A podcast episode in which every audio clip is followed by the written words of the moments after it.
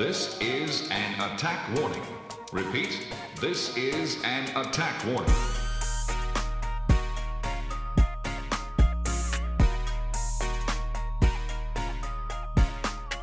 Sign on with the devil.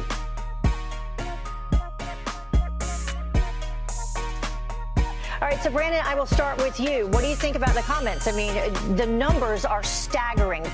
This is going to seem really, really insensitive. We're going to need a tank. Jim, uh, why have you looked at this president and said, I, I support what he's doing? He's got us locked in a basement.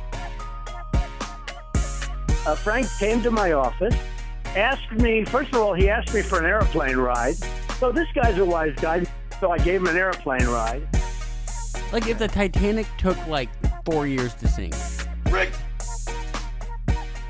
Sign on with the devil. Welcome back to the Devil's Advocate podcast. I am your host, Brandon. I'm joined again by Franklin and Jim. How are you guys doing today? I'm doing good. How you Not doing, bad. Good, good. Um, Frank, I have a question. What, what's that, Brandon? What's your what's We your high suck at acting. yes, we do. My, the only thing positive that I can think of is stupid. Um, I've like I've uh I my weight fluctuates fluctuates a lot, and I've recently lost a bunch of weight. I know a bunch, but I've lost some weight, and so none of my clothes fit me anymore. And I recently bought new clothes that fit, and it's one of those things where you don't notice how baggy or, or like how ill fitting your clothes are until you get something that actually like hangs on you right. And I'm like, oh, this is what pants are supposed to feel like.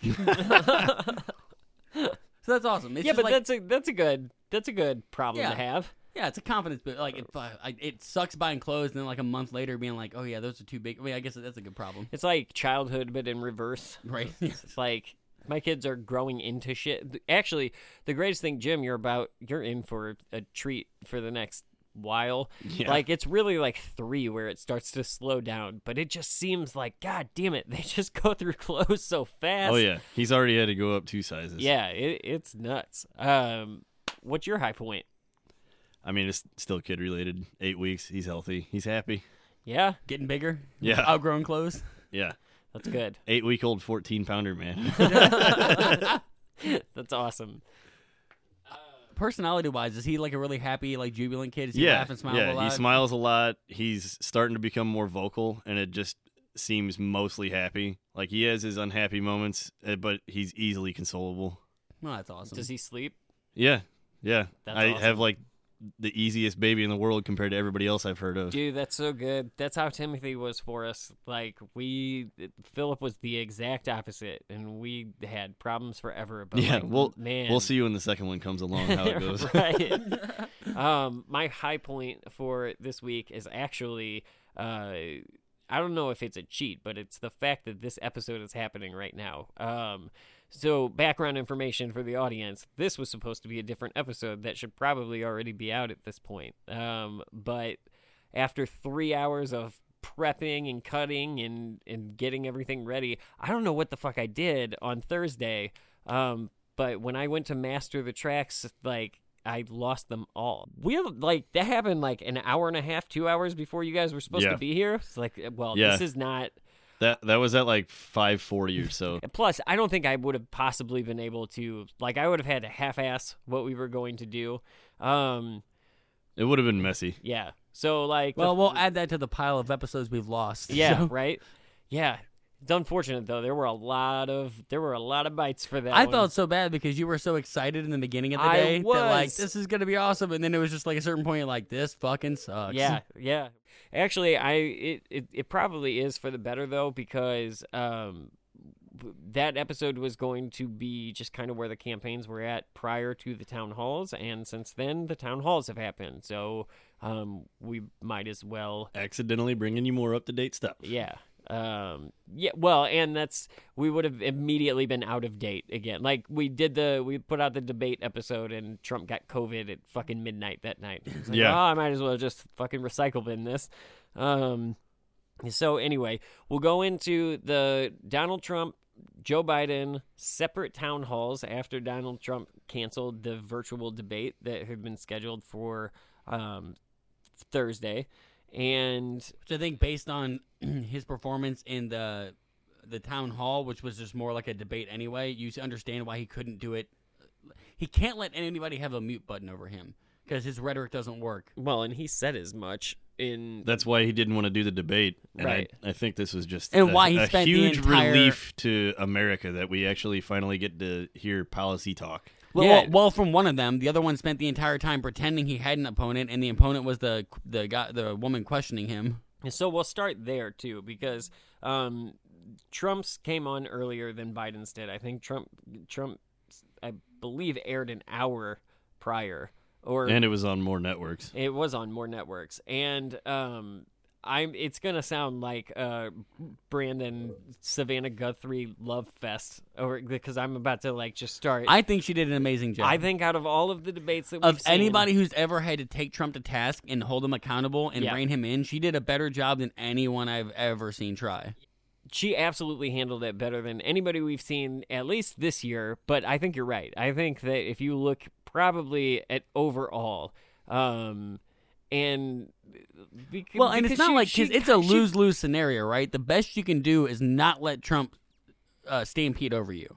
So Well- the fact that she was able to at least push back and get him, like she got him more riled She- than anybody probably has she on a did stage. the best job like we've complained uh in the last two debates that we've covered that people that the moderator isn't that they're not Did- fact checking in real time she does the best job at that Did he pick her?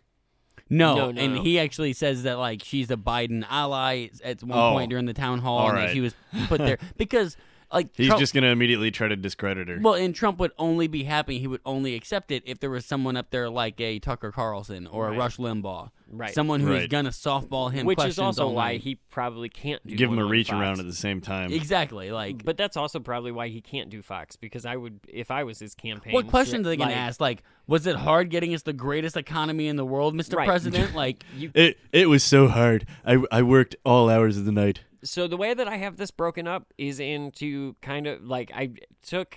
Uh, we'll go through several clips of on each topic here, um, but we'll do Donald Trump's uh, uh, town hall first, and we're going to start with COVID. Um, and he is being asked not only about um, just like the pandemic in general, but more specifically in this clip, um, Savannah Guthrie talks to him ab- or asks him about masks and then challenges him um, on. Uh, she brings up Chris Christie, who had uh, tweeted earlier in the night prior to the town hall. Chris Christie, he was part of your debate prep. Yeah. He was, I believe, at that event. He came out tonight. He was sick, very sick. He was in the hospital for about a Yes, week. I know he that. came out tonight and said, I was wrong not to wear a mask.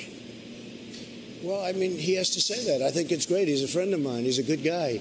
And uh, wrong or not wrong, you have to understand, as president, I can't be locked in a room someplace for the next year and just stay and do nothing. And every time I go into a crowd, uh, I was with uh, the parents of our fallen heroes. These people are the most incredible people. And they came up to me and they would hug me and they would touch me. And I'm not going to not let them do it. Now, there was an with event you. with the Gold Star families exactly the day after a- the Supreme a Court Gold event. Star event with the most incredible people you've ever seen. And I could have chosen not to talk to them or to keep everybody away. And you know what? As and I don't think that's probably where it was caught, but maybe it Well, was. was, I was going to say, you bring it up. You brought it up yourself. I mean, are you trying to suggest that? Do you believe a grieving military family gave you COVID? Did he just violate HIPAA? Okay, there, there's Did he just violate HIPAA? That is the greatest. I've n- I've heard a lot of uh, takes from that. I've never heard that I have take. I That's have not either. That is that is a good way. on national television. um, And let me tell you their then names. like quickly backpedal. Like, oh, I didn't mean that I got it from them, Oh, but I could have. That's fucking great. here's the thing. Uh, the, here's the reason I stopped it there, though. A, it's kind of a gotcha question. Uh, because she, because you know what he's, but I'm glad that she's gotting him here. Um, because the, uh, because he's, this isn't the first time he said it. Like he's made multiple mentions of the, and it almost to the point where like he is implying that he got it from Gold Star. And like, why do you keep saying that? E- Because like the fact of the matter is, you don't know. Like he's not gonna Yeah. know, especially for somebody who hasn't taken this seriously from the get go and has been out he probably, everywhere. He probably just went back five to seven days, all the way out to ten to fourteen. Like you got to go But- fourteen days back of But who like, you were it- in it's not like with. Trump was like hiding himself away, taking precautions out of an abundance of caution. So like the fact that he would bring up the Gold Star family rather than all the other people that he uh that he had met, right? Because he hadn't he hadn't just met the like the fact that him bringing up a Gold Star family was a defense mechanism, being like, well, you can't blame me. I had to meet with these really important people, and you're not going to mock them because I only mock Gold Star families. You can't do that. Right. I was glad that she that she pushed him on that. That was a good example of her being like, dude, like you you've said it. Back this up now. No, I don't know where it came from, Okay. and you don't know where it came from, and the doctors don't know where it came from. But as the president, I have to be out there. I also know. Well, there's no one that says you can't be out there, but it's just about wearing masks and having, for example, your but I rallies. know this. Your rallies As don't require example, masks. No, I mean, let's see Kamala. She's got people now that people have it, and I'm not blaming her. I'm not saying, oh, she did a terrible thing. As president, I have to be out there. I can't be in a basement. I can't be locked in a very beautiful room someplace in the White House. And I want to see the Gold Star families, and I want to see everybody.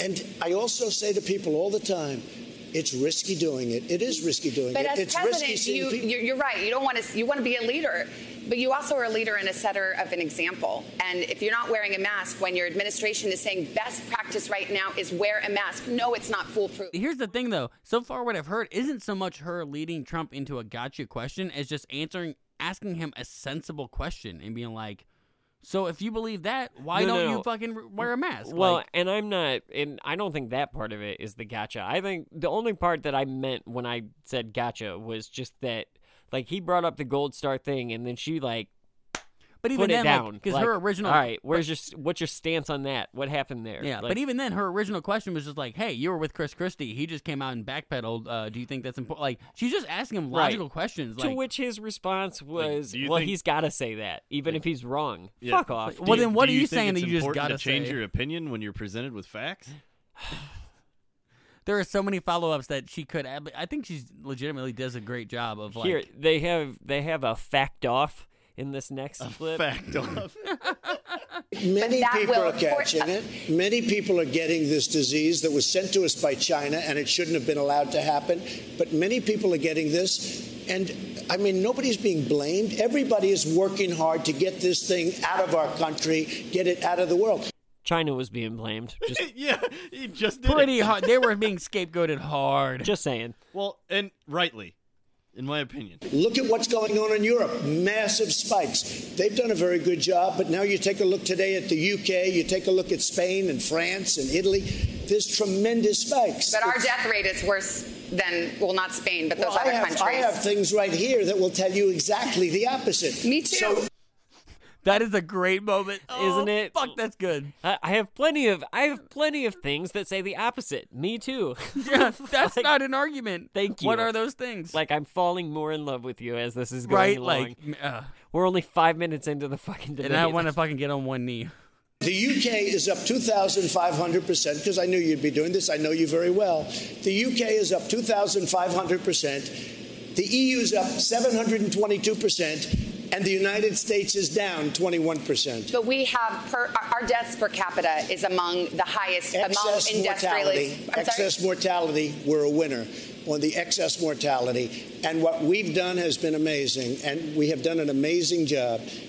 I don't think that like especially when you have two hundred and eighteen thousand deaths now, uh, that you should be saying that you're a winner or that you've done. But We're a winner in excess mortality. what does that mean? What is is that? What I'm is trying to- excess? I didn't wanna ask mortality? because I thought it'd be stupid, mortality like- means death. right. Ac- So excess we're death. in excess of death. We're the best with We're excess winning of at death. that. I don't know what that like. Does Like- he even? so I think someone told him a phrase and he's half remembering it because I don't think that's what he meant. Excess mortality is a term used in epidemiology and public health that refers to the number Okay, of deaths from all causes during a crisis above and uh, above and beyond what we would have expected to see under normal conditions. In this case, we're interested in how the deaths during the COVID 19 pandemic compare to the average number of deaths over the same period in previous years. So, yeah, like, He's bringing up the fact that we have more people who died this time than we did this time last year, right? Like I don't think if you're he looking means to be bringing. no, up, but that's though. what he is like, though. he He's like shouldn't be bringing what he's saying up. is that you should compare the deaths this year to, to 2019, and like that would make us look worse, right? It like a lot us- worse. Yes, considerably worse. Yeah. COVID in seven, eight months has uh, taken has killed more people than the flu has in the last four years. I mean, we're losing a 9/11 amount of- of, victims like- every couple of weeks. I think every two to three weeks we lose about three three thousand people, which Yeah. is what we lost. In, on, Well, if you re- regardless of how actually bad the virus is compared to what we thought it was going to do, it's still not a good thing for the world because you're just adding another deadly virus onto a flu that is like you know right now, right, and we don't know how this flu is going to look. We haven't like seen enough of it to understand it yet. right, yeah, yeah, C- compounding problems is not a I good just, thing. I don't think he un- he meant to use that. I don't think he even fully understood what he was saying. No, uh, I don't think so. But what but what's more upsetting is that not even though like there's that mistake there because he's an idiot um, and he doesn't know what term he's citing. Um, he's pi- he's pitching this like like we're doing it well. We're not doing it well. It's rounding the corner, and we have the vaccines coming, and we have the therapies coming. And I'll tell you what, one thing, when I got it, I had a choice do nothing or use some of the things that we're looking at, like in this case, Regeneron. Yeah. And Eli Lilly makes something that's supposed to be incredible. And I think that maybe I wouldn't be doing this discussion with you right now. We have therapies now and cures, maybe. You can use the word cure. You cannot use the word cure. You can't.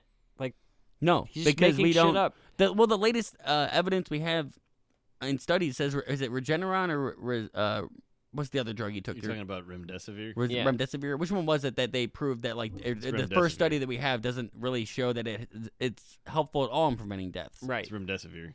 Yeah. So like uh, maybe it's a cure, but yeah, maybe anything's a cure. You can't say that.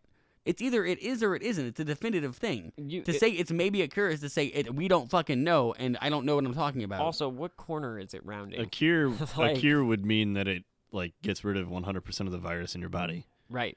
which we don't have anything that can do that yet. we have a cure for smallpox. Also- we have a cure for polio. Didn't it kind of uh, sound like a fucking pharmaceutical, um, uh, like ad a little bit there? Like, because hey, he, he mentioned specific company. he mentioned and Eli And in- Lilly might have Yeah, something. yeah, I and I always wonder about that. Like, is that just because like some lobbyist is in his ear talking, and Yeah, like, probably. and, and he's just 80 years old and is very He's- he's susceptible to hinting- propaganda, He's hinting at insider trading. right? yeah. But we have therapies that are absolutely incredible. I want to pick up on something you just said. You said we're rounding the corner. I believe we're rounding the corner, Now, yes. 10% of the country approximately has had COVID. That means 80, 90%, 90%, let's do the math, is, is still vulnerable. Right, right, that's There's right. been some talk, including from the White House lately, that perhaps uh, uh, it approves of what's called herd immunity. That's where you basically just let young people and everybody get sick. You try to protect the old people and those who are sick, and hopefully it gets up to a certain level,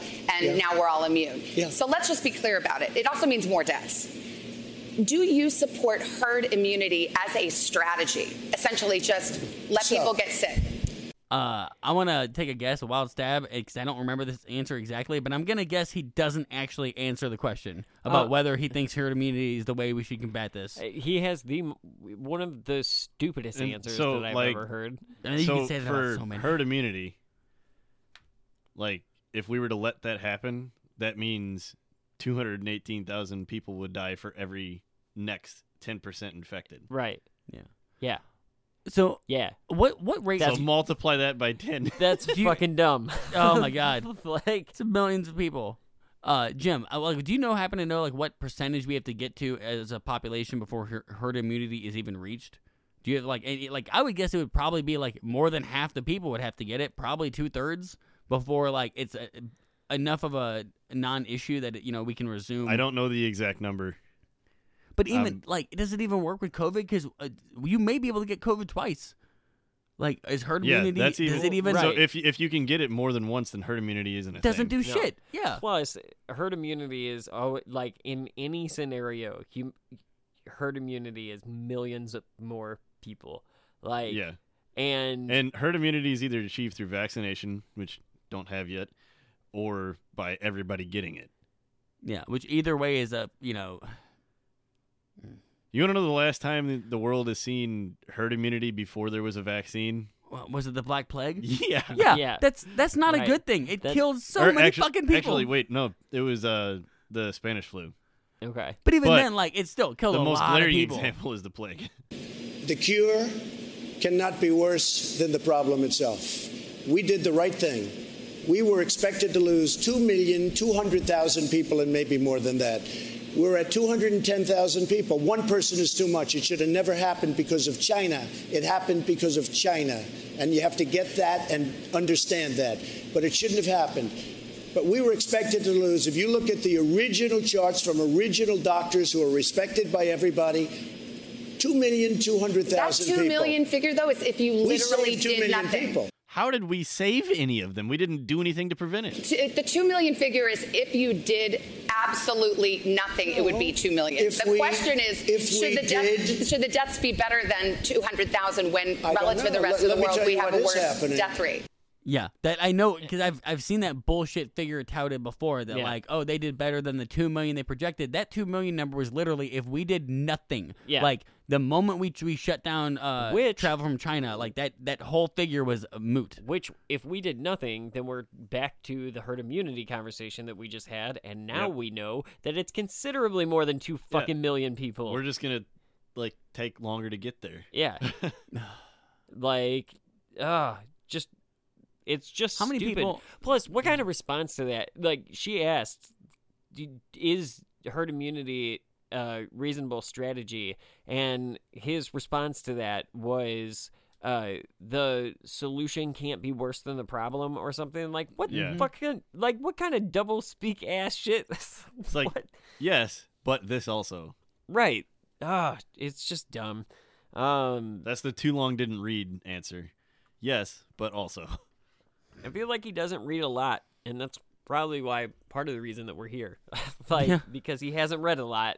More than 140 characters. I am a I am a very big fan of Savannah through that entire thing because like good for her to be the only one that successfully checked him.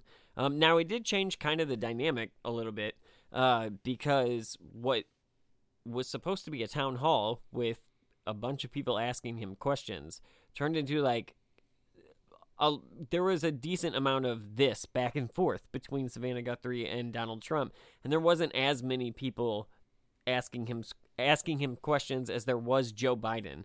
Um, The definition of what a town hall is supposed to be. right. Which, but That's why this felt more like a debate without Joe Biden, which actually it felt a lot like the last debate because Joe Biden didn't talk that much. It was mostly Trump and Wallace Al- going back and forth. Although in a, Right. few- in a little bit, once we when we get to Joe Biden, that also feels very similar. It feels like a debate without Donald Trump, which is actually kind of a breath You know of fresh what air. a debate's supposed to be? yeah. yeah, we get to hear some things.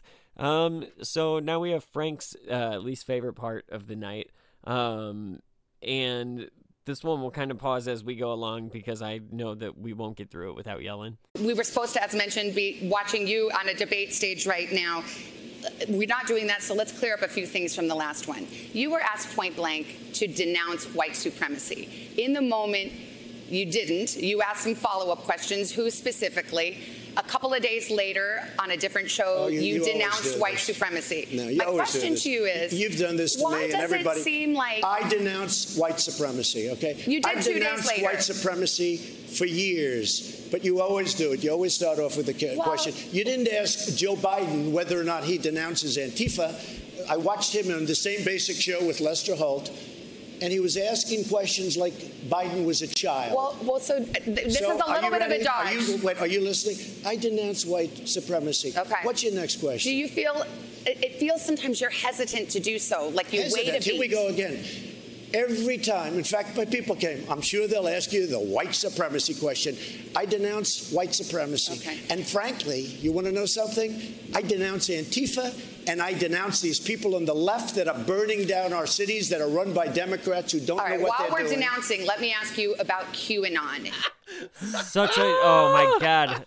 While we're denouncing, And now let I'm and now you. I'm on one knee as well. but I, yeah. al- I, al- is it too late to replace Biden with Savannah? Because I, at this point, I'd be just as willing to vote for her as I Biden. know. Probably. I'm just uh, like I would bet that she probably came into this after watching what we have all seen and just was like, "Nah, fuck this. I'll I'll fight him." I'm gonna ask shit." the hard questions. Um, yeah, and and he, I don't think he will ever be asked a question about white supremacy where he does not turn the conversation to the left, Back to the other side. uh, and and then Well, just pile on. And then, to that. and you even saw it in the way that, like, he says, like, to Savannah, "You did this with Biden," and then he says, "Lester Holt interviewed Biden." Is like, well, that's not her. No. you're conflating. well, he's anybody just who the is fake critical of you, which yeah. is anybody Yeah. that's critical, which is just a big and pretty much anybody who's not your supporter is a part of some imagined group that all talk and like have a text thread or something or a fucking Slack channel that they plan in. well. If you want to talk about an imagined group, he's gonna get asked some questions about one now. It is this theory that uh, Democrats are a satanic pedophile ring and that you are the savior of that. Now, can you just once and for all state that that is completely not true So, and that I know- disavow yeah. QAnon in its entirety? I know nothing about QAnon. I just told I you. I know very little. You told me, but what you tell me doesn't necessarily make it fact. I hate to say that. He definitely knows what they are. He He's in their definitely does. hashtags on Twitter. He has been asked about them before. And he has said he has talked I don't know about them who they before. are. They, they he only was asked hashtag me literally every day. Two months ago in a White House press briefing, I don't remember what reporter or what news organization, but asked him about QAnon, and he said the same thing. I don't know what it is, and they explained it to him, and he's like, um, "Is that supposed to be a bad thing?" Well, and he said, from what I hear, they're big fans of mine, and, uh, and yeah, he that you know clearly, something about clearly them. knows who they are. Yeah, I know nothing about it. I do know they are very much against uh, pedophilia. They fight it very he hard. He knows a little. yeah, he at least knows the main point. But I know nothing about They about believe it is if a you'd like me cult to run by the deep study the subject, I'll tell you what I do know about. The I know about Antifa. and I know about the radical left, and I know how violent they are and how vicious they are, and I know how they're burning down cities run by Democrats, not run by Republicans. Republican Senator Ben Sasse said, quote, QAnon is nuts and real leaders call conspiracy theories conspiracy theories. He may be Why not just say it's Can I be crazy and not true? He may be right. I just don't know about QAnon. you do know. I don't know. No, I don't know. I don't the know. most awkward. Let me ask you another thing. Let's waste a whole show. Uh, you start off with white supremacy. I denounce it. You start off with something else. Something else. He won't say you start. You go on to Q and I denounce it because he can't denounce it. He can't denounce it. Doesn't it also when he talks about the left and he does like the they're vicious and like doesn't that feel like Hitler talking about the Jews? Like that's I, that's what I hear. Well, man. also, let me let's ask you guys. We live pretty close to a major metropolitan city that's democratically run. Is it on fire? No, it is not. no, No, it's not. No fucking city. The only place on fire It's- in it's America been- is the is fucking California because of gl- climate change. That's the only place I that is mean- burning. I mean, you can say like there are protests, but there are protests where things happen. well, yeah, and those protests have heated up in the last four years because this motherfucker has done everything he can to sow more division to, in this to country. To be fair, there was a, a point where something was on fire because of a protest here, but it was just a gas station. yeah, Like I mean, in comparison to Well, and it- Minneapolis and what what happened It when was- they burned down a police station, like yeah, that's an escalation from a QuikTrip to Yeah, but to a say that the station. cities are being But- burned gives this connotation that like if you go into the city, it's bedlam and you're gonna be murdered. Right. Oh, and, Oh, right. And, you Gotham know, like, City. It's not true. Like yeah, and the and just and it's solidifying it's, an it's us a dog them whistle. from rural To- to it's city. It's a dog whistle to people who live in the rural parts of the country who never go to the city, who just assume that that's Right. what. I mean, the president says it. It, it must be true. I would Yeah. never. He's trying to use the imagery like that. You will get a Molotov thrown at your car, Yeah. guaranteed. Yeah, that is like Book of Eli. Truck, I I work through in the city you of. St. Louis. I've been there this whole year. I haven't had a single Molotov thrown at me. That's only because I missed. Let's go. Keep asking me these Okay. questions. I do have one let, more let in me just, vein. Let me just tell you what I do hear about it is they are very strongly against pedophilia, and I agree with that. I mean, I do agree with that, and I agree but with it. But there's not very a satanic uh, pedophile I have cult no being run idea. by- I know You nothing don't know about that? Okay. No, I don't know you that. And just neither- and this neither week. do you know that. Okay, just this week Why, you why retweeted. are you asking me about Antifa. Why aren't you asking me you about the just- radical you- left? 'cause you're why aren't you asking Joe Biden questions about why doesn't he condemn Antifa? Why does he say it doesn't exist? Because you're here Antifa, before me. no, excuse, so cute. Antifa exists. They're vicious, they're violent, they kill people, and they're burning down our cities. And they happen to be radical left. Yeah, he'll never he'll never get through it without turning it to the left. Like- Sure, uh, they- very good people on both sides. So- um, Portland, or worse people Port- on one side. Portland happened, and Minneapolis, the police station burned down. That's two events. He's trying to conflate Well, that and across it's the also- enki- entire country It right is now. massively overstating it to say the city's burned. Well, Oh, a yeah. building No, burned in a city. And- like that is that's that's let's talk about Yeah. the fact that uh, she has said point blank, but there's not a satanic like pedophile ring that's running it. I don't know, and you don't know either. That's a, Well, that is hey, not even a you know dog whistle at that point. I actually I know someone who should know. The person in this country who has access to the most intelligence. It's the fucking president. right? Like Uh. they claim, like I don't know. Like, well, then you're shitty at your fucking job. Because if that is going on, or there's a whisper know of that, about and it. you don't ask about it, like you're being an asshole. You're you're knowingly letting kids possibly get raped because you don't care enough to ask or to do something about it. Well, and like Like I don't. Even his logic doesn't track his about. like- response was keep tagging me in your memes. That's all it was. Like there was nothing else to that. Like he's not going to disavow it because he knows that those people are going to vote for him. Well, and because let's be honest, the people who showed up outside Walter Reed when he was sick that he wanted to wear a Superman work Few shirt. to- people. Yeah, those are the people who are fervent supporters because they literally think he's a superhero. Well, and they're the same people that And he uh, gets off on that. They're the same people that showed up at the uh, at the White House when he re- made his return, and he had the rally at the White House, which unfortunately was in the Lost episode this this week. Um, but there was a clip that I had that I know that they were Q people uh, because he's like talking and he's bullshitting was the f- and it's one of the saddest I was really disappointed that I lost this clip because he starts talking about vaccines and the crowd and he, the crowd's just eating all of his bullshit up like they do and it's all just his greatest hits or whatever. And then he says and vaccines are coming and we've got uh we've got medicines and they're all going to be ready and the whole And the record go- skips. The, the record or the record the crowd goes like silent silent and then he realizes it and he's like and look at these colors. Look at the flags. Everything is beautiful around here. And they're like, and, and you hear the crowd in the background go, yeah, like yay colors. I don't Dis- know. distraction moment. Yeah, it was. It Look, was a squirrel. Weird. Um, but yeah, no, he's not gonna. He's not gonna disavow Q. But it's it's also it's just ridiculous. like you've had Q supporters who are now members of Congress meet you in the White House and then post pictures on Twitter and tag you in Q post. You can't tell me that you don't know what it is. Like I don't buy that. yeah, no. Well, like so what it means is that you like you can't come out and say they're crazy because obviously they fucking are, but you'll lose them if you do. I mean, I guess maybe you. I mean, I doubt at this point Will he he? even would. No, because they're just gonna say he has to say that.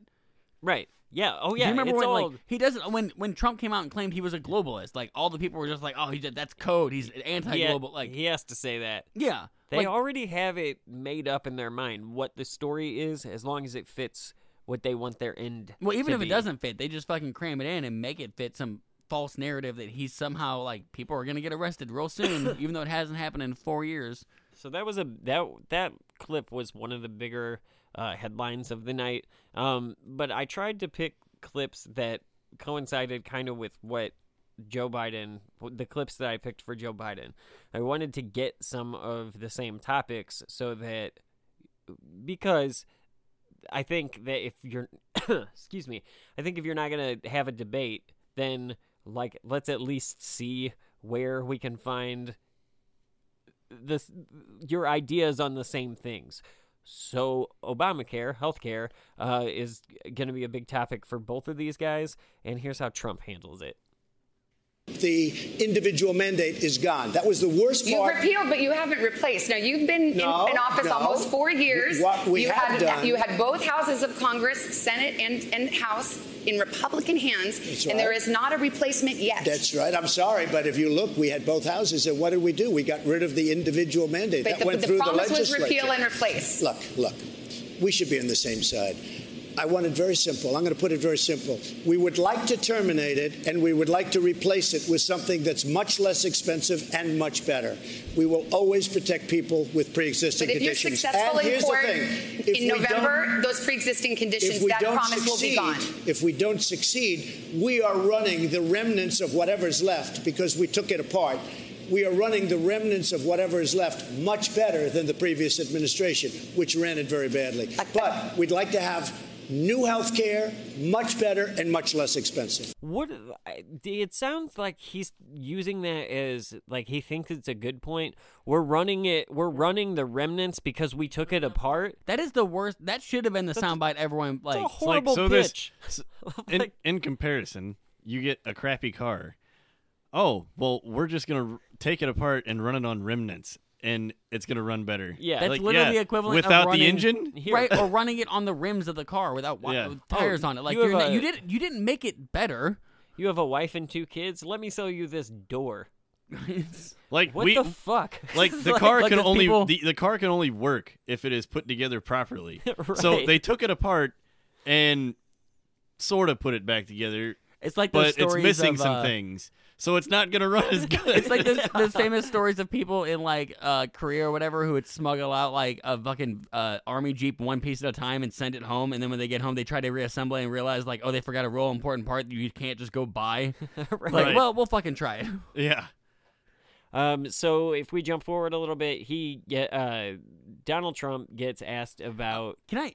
Go ahead. say- S- Savannah handled that so much better than Chris Wallace did because Chris Wallace encountered that exact same thing during the debate with Biden, and Trump's using the exact same dodge of we did we got rid of the mandate. That was huge. That was the biggest thing. Right. and Wallace didn't push back nearly as strongly as she did of like you said repeal and replace. Right. you had and she brought up that you had full control. Like she laid it out plainly. Like if you couldn't do it then what makes what why would the American people believe that you want to do it at all? Like now, I will say to defend, uh, to defend Wallace, um, that she at least had that to watch and be like, because like I think there is something to that. If you're somebody who knows you're going to be a moderator. I, I would be watching the tape, uh, like I would be fucking studying the tape of the the Yeah. Wallace debate, so that I could figure out where I'm going to like because he has pauses motherfucker has to breathe like and that's where you have to hit to get him to shut the fuck up and like and she's executing it very well um or just talk over him and muddle his whole point. Like that's the best you can kind of do at certain points. Is just right not let him and i get think his point out. and i think she's in a different position too than joe biden is joe biden is still trying to sell this like i'm gonna reach across the aisle i'm gonna be like i'm the nice guy in this fight i'm the the You know how counter good that sounds to me because I've been saying it for at least three years now that we really need to start reaching across the aisle. yeah I'm very happy that he's trying to do this. yeah he uh I didn't care which party started reaching across the aisle. Somebody has to. Yeah, yeah, because we'll, because it- it's well, not and sustainable. It's, if it's not going to be the guy who claims that like the Democrats are all child rapists. right. Right. Yeah, Or doesn't denounce it. Yeah. Doesn't necessarily claim it, but doesn't denounce it. Yeah.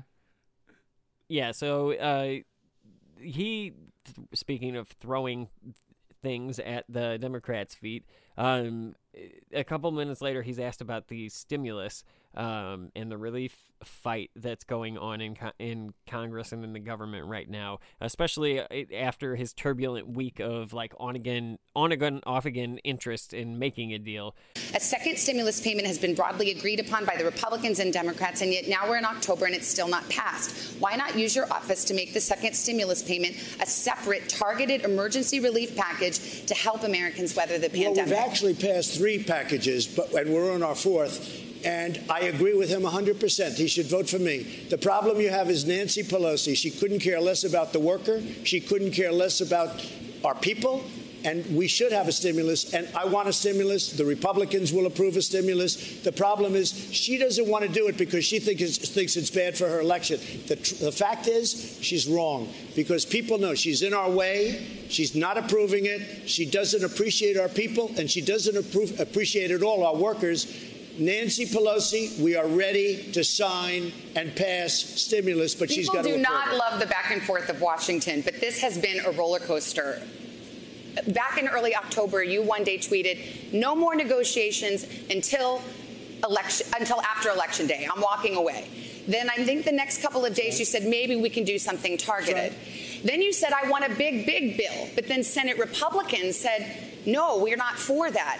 So you're Doesn't the big deal maker. How come right. this is so? How, right. You yourself have Did you changed ever hear of a- positions. Yeah, so she's awesome. Fucking at- I love it. Yeah, she's She she's so doing a great job at at that. also, shit. Did he just need a long breath? Why wasn't he interrupting her? Here- he he let her get so many damning questions out there. Here's the thing that uh, I have an issue with, and I'm what I'm not interested in doing. We've gone over the fucking relief bill fight in several episodes, so you can go back to listen to that fight. We know where those bills stand. Um, the idea that this would be that passing a relief bill would be somehow bad for Nancy Pelosi from her perspective, it would really be bad from. I don't even Well, understand even- at this point why Senate Republicans think it would be bad for them because, like, honestly, honestly, in your everyday life, each of you, do you know anybody that actually knows what the debt or deficit is or gives a fuck about how it affects them? Like, people don't fucking care. And I'm not saying that that's right or wrong, and there are economists Well, that it's care. been it's been bad for so long that we've It- become just mute to it. Like, Right. Well, Like- and the like yeah, American, our deficit is crap. The- it's not getting any better. and It's Yeah. going to take forever to These pay it off. Republicans are so- trying to pretend that they're standing on some moral ground for their fucking caucuses, uh, or for their um, constituents. Constituents. Um, when like these are the same Republicans that like turn a blind eye to fucking collusion and uh fucking obstruction and the emoluments clause, the Hatch Act, fucking and- quid pro quos. Like, don't Well, fucking also, what I hate about me. Trump's answer is that, like, well, Nancy Pelosi doesn't want to do this because it benefits her. Savannah's question was like, Democrats and Republicans seem to be in agreement about this bill. Why hasn't it passed? Um, and his well- answer is like, Nancy doesn't want it. She's part of the Oh, Democrats that oh. fucking came to the table, and she wants more money than you are offering. He has the best answer ever. Her her last question was, "You're the big deal maker. Like, why can't you make a deal?" Did you ever hear of a word called negotiation? We're negotiating, okay? Pretty simple. that is so Oh, condescending. did he, did he just sum up the art of the deal in one fucking sentence? He's a genius. Negotiation. Okay. You ever heard of a That's little what word? walking away is. It's negotiating. And then you come back tomorrow and say you Fuck. want an even bigger deal, and then you'll give them more room, and then no, it's off. It's it's not really negotiating if you never finish it. no. And it's it's schizophrenia, is what it is. yeah. And It's the- a manic episode, and then you have a Like depressive episode. negotiating is a means to the end. Yeah. Negotiating If takes you don't a meeting get in the, the, middle. end, then it doesn't Well, and matter. especially if you look at where we sit now with the since the last time we talked about it at the end of the last episode, if you look at where we are just now, like he's like go bigger and they've had like the uh Democrats were at 1.8 or they were at 2.2 and the White House was at 1.6 and the White House offered 1.8 and the Dems said no and then the White House was like we'll This- offer this- more. Like what this- is fucking happening? This so much feels like the worst sports negotiation ever. I said that uh like I, trying to negotiate a player's contract. I was and talking- It just never happened. I was talking to my sister Like this is what this is. We're just finally living it. We all are in the same fantasy hockey league. Every single trade in history that has ever been shit and caused controversy hasn't been as frustrating as watching this. like every single trade, and there have been big ones that have almost broken the fucking friendships up. Yep. And like, I think all of that is cleaner than this shit. Yeah. like it, it's just ridiculous. So you know, but of course, it's the the Wicked Witch of uh, Washington D.C. That it's her fault. But people are people's lives are hanging You in the what? balance. And you know who I'm negotiating against? Nancy Pelosi, because she doesn't want to give the money. We should have stimulus. This was not our people's fault. This was China's fault. And she's penalizing our people. I'm ready to sign a big, beautiful stimulus. You saw the other day, I say, go big or go home, right? That's what I was want it to be big. I want it to be bold. I want the money go to directly Are to Senate the people. Republicans with you? They're going to go big They'll for go. big Yeah, old they'll number. go. They'll go. They're going to be Okay, very so happy. far they have not I said know, they because would. I haven't asked them to because I can't get through Nancy Pelosi. Okay. If Nancy Pelosi and I, through my representatives or directly, I don't care, if we agree to something, the Republicans will agree to it. Okay. That okay pretty much just sums it That's the a fuck up. terrible, terrible like guarantee though. And the s- that, well, that and if the we agree Republicans that if she agrees to it, and I agree to it, they're gonna agree to it. No, they're not. No, they're not, and they're they're coming back this week to to offer a fucking half a trillion dollar bill. Five hundred billion. That's three times less, Less. than what everybody Yeah. else is talking about. Yeah.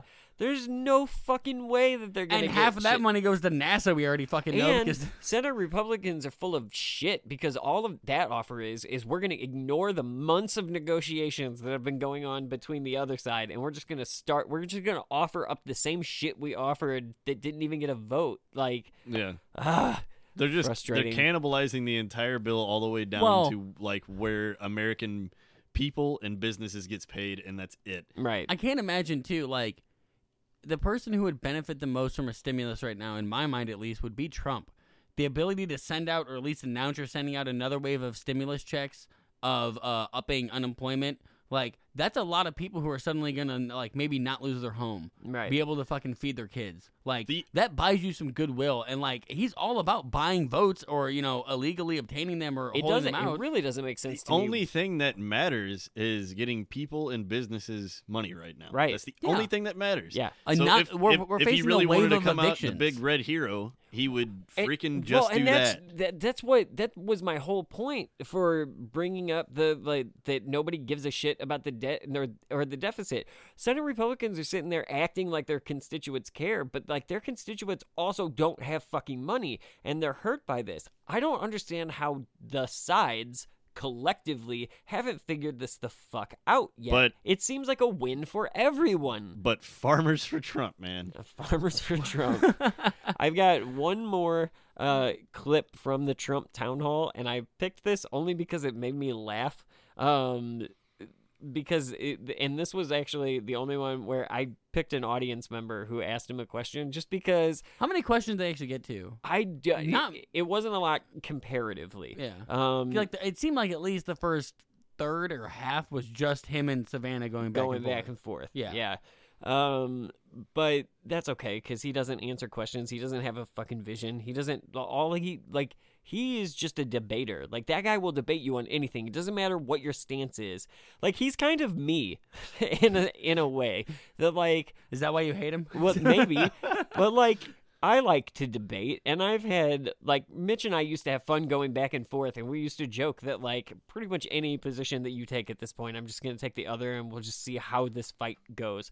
Um, and uh. So like, and I think that he's that guy. He just likes to fight, and like, so you don't get anything. But this question made me smile and cringe and take a shower. We have Paulette Dale. She leans slightly to Biden. She voted for Clinton in 2016. She's registered as a Republican. Paulette, what's your question? Thank you. Good evening, Mr. Thank you. President. Thank you very much. I have to say, you have a great smile. Thank you. Okay. Thank As- you. So, he does. You're so handsome when you smile. There's a clap. You got like some uh, WAP going on. Like, what is happening here? I like your. You have a really great smile, and then a slow clap starts. some whap. Get some whap That's a, that's a wet ass pussy. oh God, that was weird. That was weird. And then she asks about DACA. and I don't know that he has a satisfying fucking anything. he forgot what DACA means. As the daughter of immigrants to the United States who fled Eastern Europe due to religious persecution, Right. uh, the United says States right. immigration Like, policies I know your are very story. personal for me. Right. Surveys I moved show from Park Avenue to that Fifth Avenue. Most Americans and the majority of Republicans support the Dreamers program. So, my question for you, Mr. President, is if you are elected to a second term, do you expect to pursue your previous efforts to cut the DACA program? Yeah. Why or why not?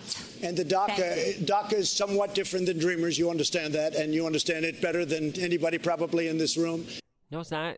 Is it? The dreamers are the kids that are DACA recipients, Okay. right? Yeah. So Yeah. every dreamer is a recipient of DACA, but not everyone who's DACA is young enough to be a dreamer because some of Okay. them are parents. I believe.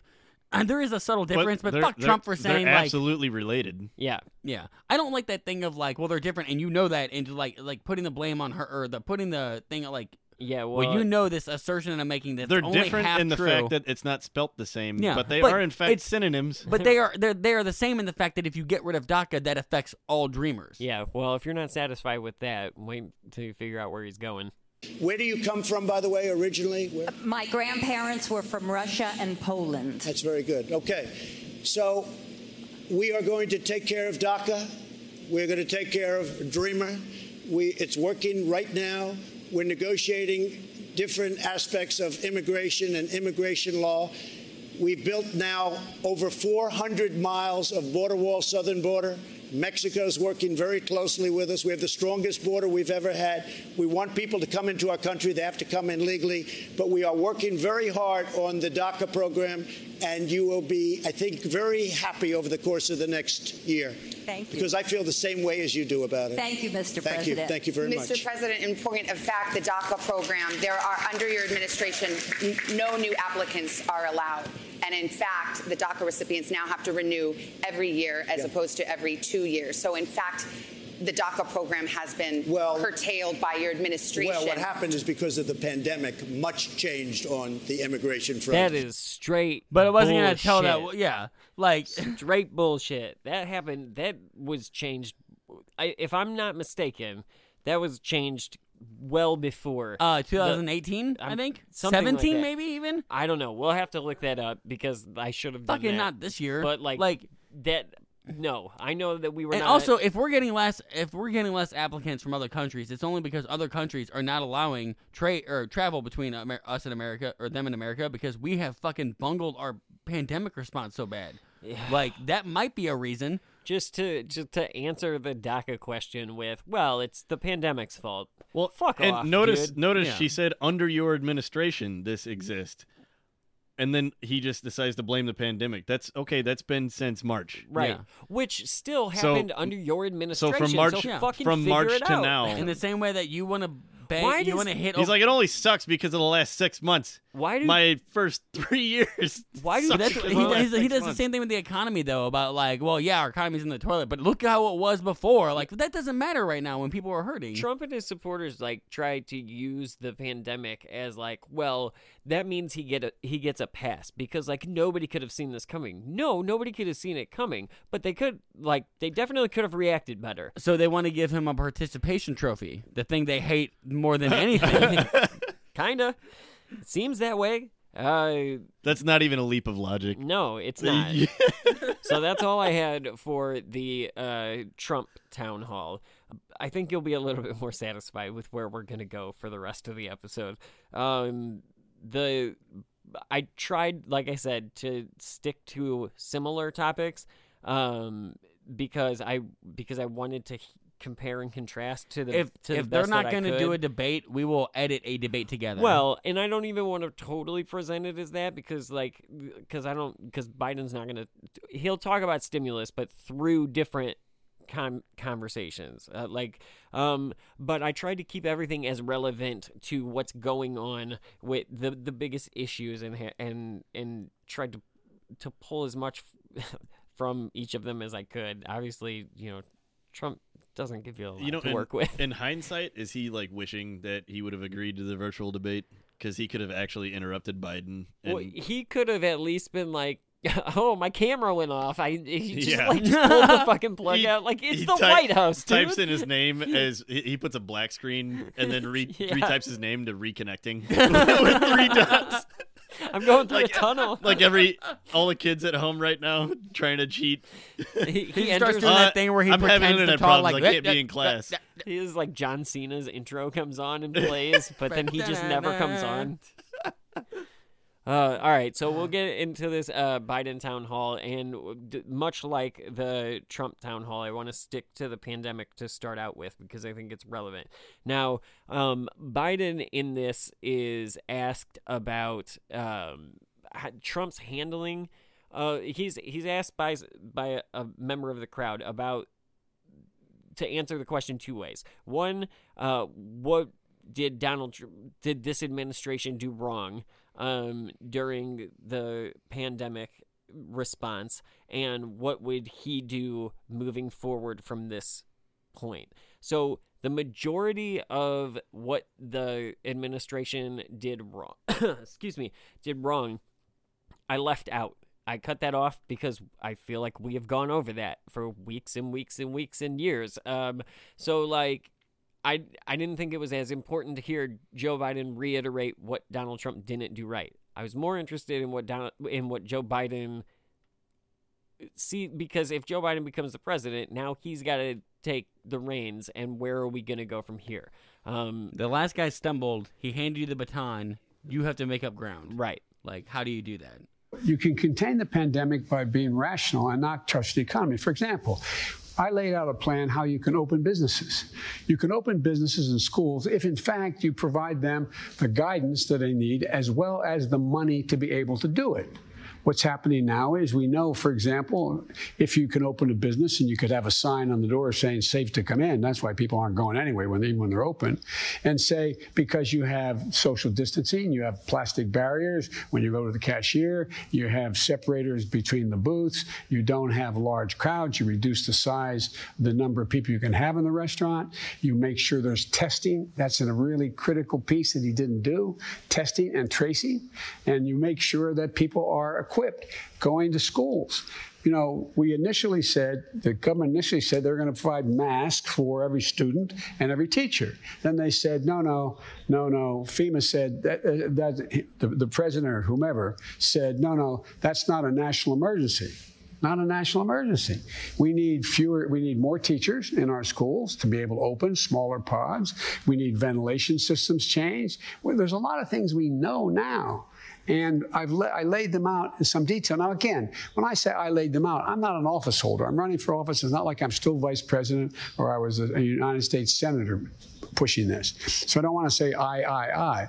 But we did lay out exactly what needed to be done. And take a look. We make up 4% of the world's population. We have 20% of the world's deaths.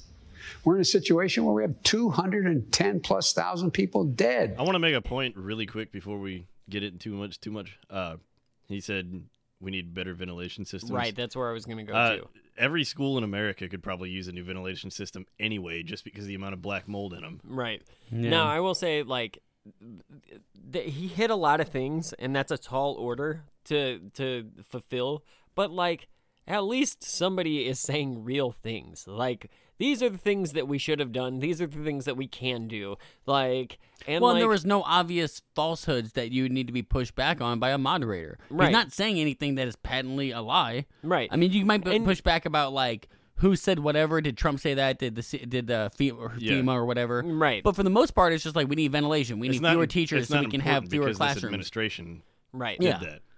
Yeah. Um. So he is asked um, by, I believe, a Republican in the crowd um, about the Trump tax cuts. Thank you, George. Thank you, uh, Mr. Vice President. You stated that anyone making less than $400,000 will not see one single penny of their taxes raised. That's right. But also state that you are going to eliminate the Trump tax cuts. The Trump tax cuts reduces taxes for the majority of workers. I would argue not enough. What is your plan for either extending the tax cuts for the middle class or creating a new plan that further reduces those taxes? I carry this card with me. When I said the tax, the Trump tax cuts, about 1.3 trillion of the two trillion dollars in his tax cuts went to the top one tenth of one percent. That's what I'm talking about eliminating, not all the tax cuts that are out there. And by the way, if you just take a look, we reduced the corporate tax rate from 35 percent and Democrats and Republicans who were in office thought it should come down to 28%. He reduced it to 21%. You have 91 out of every of the Fortune 500 companies not paying a single solitary penny. If you raise the corporate tax just back to 28%, which is a fair tax, you'd raise $1 trillion, $300 billion by that one act. If you made sure that people making over 400 grand paid what they did in the Bush administration, 39.6%, you would raise another, it goes up to, uh, let me get the exact number here, about another 200, excuse me, uh, $92 billion. So you can raise a lot of money to be able to invest in things that can make your life easier. Make you change your standard of living by making sure you have affordable health care, by making sure you're in a situation where you're able to send your kid to school. And if you have a student debt, you can deal with it, making sure that your, your home, you can pay your mortgage. So for longtime fans of the show, that uh, soundbite I called the Biden card. Um, but um, again, more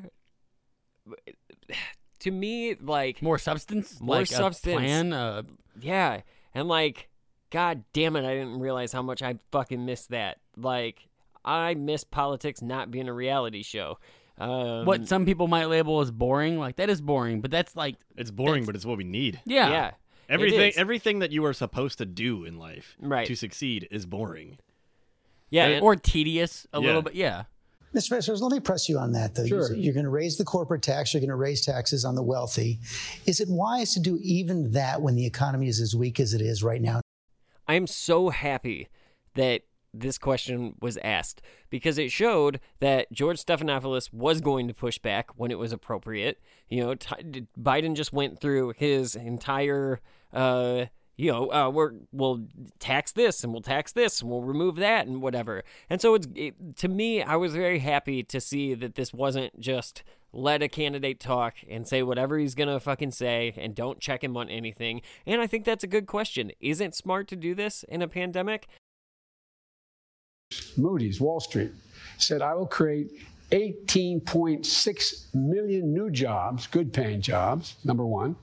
Number two, and I'll increase the GDP will grow by a trillion dollars more than would under Trump and 7 million more jobs than under Trump. And the reason is when you allow people to get back in the game and have a job, everything moves. Everything moves. Right now, you got the opposite.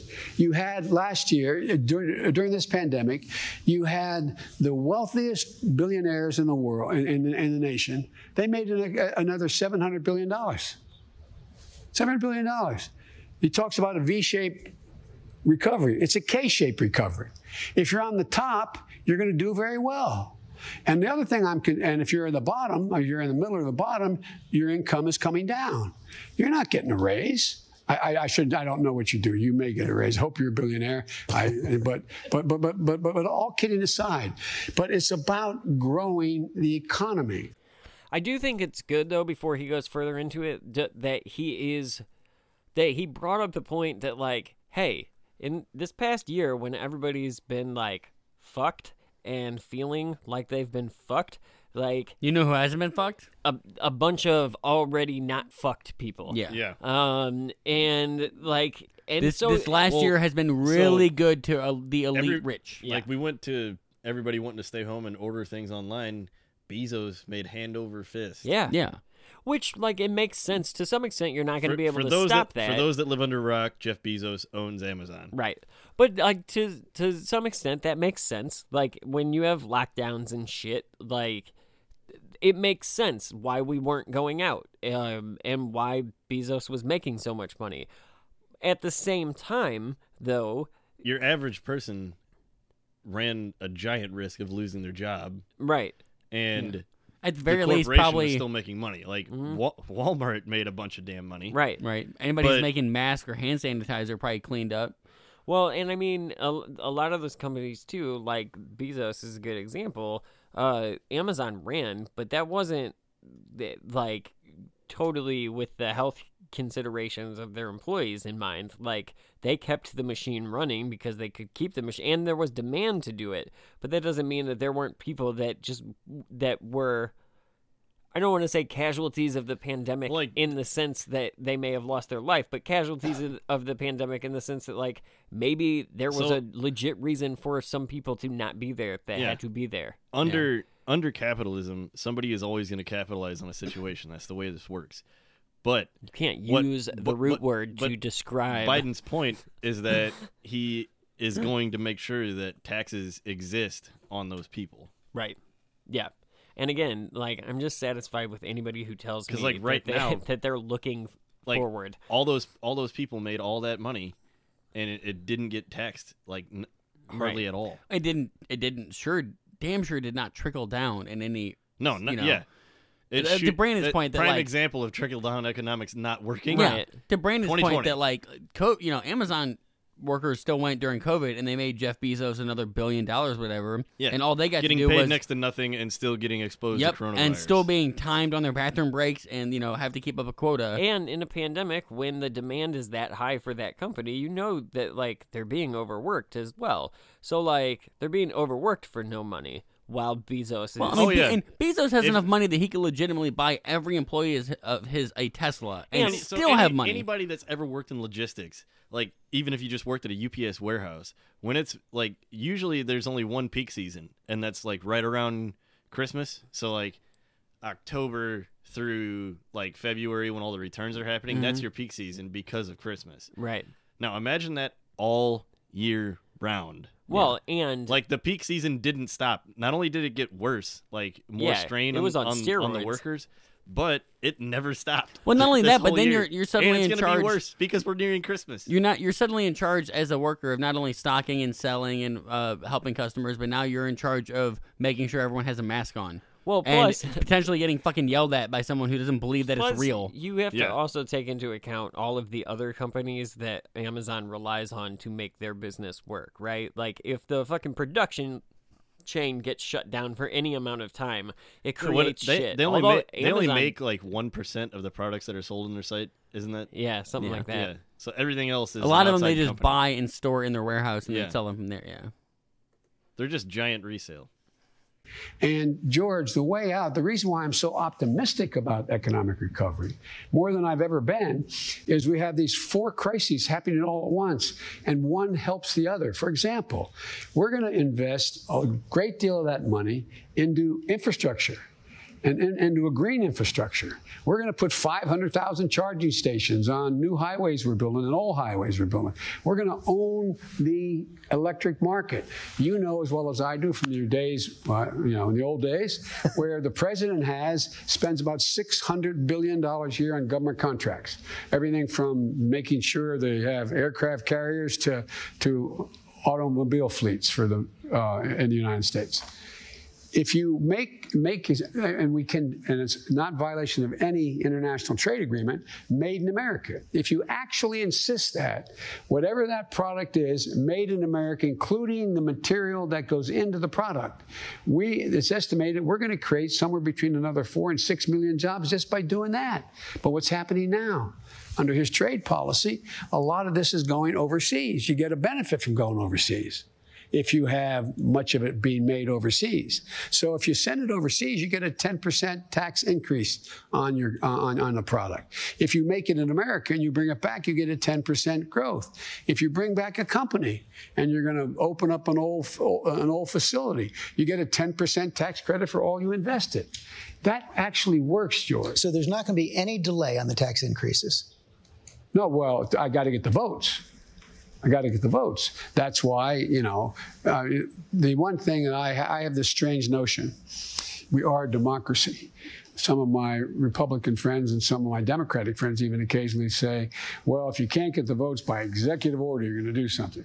Things you can't do by executive order unless you're a dictator. We're a democracy. We need consensus. All right. So he had a tough moment there, right? At the end Yeah. where he he he he he didn't deliver well I got to get the votes. The greatest, admittedly. Yeah. He cleaned it up really You never fucking want to admit that anyway. But he cleaned it up in my perspective really well with like look, they say that if you can't get the votes, you'll just executive order. Shot at Trump, Yeah. shot also at Obama. Um No, and he 100%. and he And- said we need consensus. Yeah. He's a fucking aisle crosser. Also, isn't that a little bit I would 100% agree with the like the devil's advocate of the question that we shouldn't do it right away because of the pandemic. And yeah, it should probably be delayed until we have some semblance of a recovery. right. Yeah, I mean, I think that's an, that's at least a an adult response to it of Right. like you know, but the fact that we should at least be thinking about like, all right, once the pandemic's over and the economy's recovering, how do we help the economy recover more? How do we uh maybe you know how do we That's tax, where the taxes come in. yeah Right. h- how do we tax people who are going to be the least hurt by it, but it's going to help our economy the most? Yeah. you know? Yeah, I agree. And But I also Yeah, if think you're if you're really going to run America like a business, like Trump has said he's going to do, that is how you need to do it. Yeah. Yeah. But I think Biden's whole thing too, that point he's making of look, we can't just have a presidential decree. We have to have some Yeah. kind of semblance of uh, a consensus here. Is also kind of him hinting at like we also have to take back the Senate as much as we need me Yes. and to win. We need you know. We need the, you know we need the votes. We need the the representative people Yeah. representing this country. I think that was uh, or even the Supreme Court. It could be a shot at that of like, look, the the the court should re- or the the representation should match the well population. and since you brought it up, it, it was a it was a good natural segue there because our next topic is the Supreme Court, and to me, this was the biggest. Uh, this was the biggest cringe that I had of the night because you know I've maintained that like just stick to the speculation line. You don't need to answer this question, and I feel like he tried to not answer it and he got a little bit too close. Um, but I mean, I don't know. Let's see how you guys receive this. If they vote out before the election, you are open to expanding the court? I'm open to considering what happens from that point on. You know, you said so many times during the campaign, all through the course of your career, it's important to level with It is, American but George, people. if I if I say no no matter what answer I gave you, if I say it, that's the headline tomorrow. It won't be about what's going on now, the improper way they're proceeding. But don't voters have a right to know where you stand? They stand? do have a right to know where they stand. And they'll have a right to know where I stand before they vote. So you'll come out with a clear position before election day. Yes, depending on how they handle this. But look, what you should do is you got to make sure you vote and vote for a senator who, in fact, thinks reflects your general view on constitutional interpretation. And vote for a president who think is more in line with you. And if you oppose the position that I, I would not have appointed her, but if you oppose my position, vote for Trump vote for a Republican who shares that view. But that's your opportunity to get involved in lifetime appointments that have presidents come and go, justices stay and stay and stay. I don't think that's the biggest waffle. I think he could have put his foot in his mouth a lot harder than he did. It's yes, he could have, but for me, especially when like I don't think it's a good play that like cuz he's used the line several times, look, if I answer the question, that's going to be the headline tomorrow. And that was acceptable answer one time.